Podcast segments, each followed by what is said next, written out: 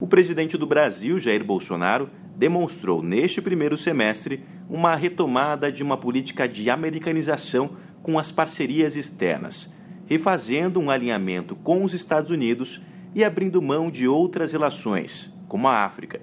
O professor de Relações Internacionais, Davi Magalhães, especialista em África, lembra que desde a campanha presidencial, Bolsonaro já dava sinais de que a relação com o continente não era prioridade no seu governo. A campanha do Bolsonaro, a gente teve pouquíssimos sinais do que seria uma abordagem é, da política externa bolsonarista para a África. É, tudo que saiu sobre a África foi de forma pejorativa. Eu lembro aqui o comentário do Mourão é, falando que o Brasil deveria abandonar as relações com os países mulambentos. Né? Eu não sei o que é que ele quis dizer, mas é, basicamente a Ásia e principalmente a África é, que foi uma ênfase do governo é, dos governos petistas. Segundo pesquisadores brasileiros, até mesmo durante a ditadura militar, entre 1964 e 1989, os ditadores foram mais próximos da África do que o atual governo Bolsonaro. Em 75, por exemplo, o Brasil foi o primeiro país a reconhecer a independência de Angola, mas foi no governo do Partido dos Trabalhadores, o PT, que o Brasil estreitou relações com os países africanos.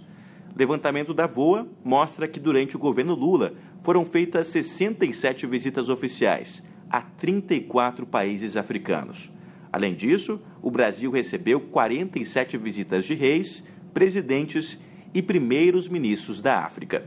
É, acho que assim, além do gás, eu acho que só o Lula deu uma prioridade é, para a África como foi dado né, pelos militares. O Bolsonaro, eu não escutei absolutamente nada, nada sobre África. Eu soube que o governo da África do Sul deu, fez uma declaração meio que temendo o que poderia acontecer com as relações sul-sul e principalmente no âmbito dos BRICS, né? mas eu não soube de nenhum tipo de abordagem é, da política externa do Bolsonaro para a África. Não sei de nada que foi dito do Ernesto Araújo sobre a África, então continua um mistério. Para mim, esses cinco meses, a África simplesmente desapareceu do mapa político do Itamaraty. O cientista político Sérgio Praça explica qual a principal diferença entre a política externa do governo Bolsonaro e dos governos petistas. Um dos filhos do, do presidente, o Eduardo Bolsonaro, que é deputado federal, presidente da Comissão de Relações Exteriores da Câmara dos Deputados, e costuma twittar e fazer viagens aos Estados Unidos é, para elogiar o, o, governo Trump, algo é, que é acompanhado pelo seu pai e, e reforçado por ele. Tudo isso mostra uma indiferença com relação ao Itamaraty que é inédita nos, nas últimas décadas no Brasil. Neste primeiro ciclo de governo, Bolsonaro já visitou Israel, Estados Unidos e o Fórum de Davos, na Suíça.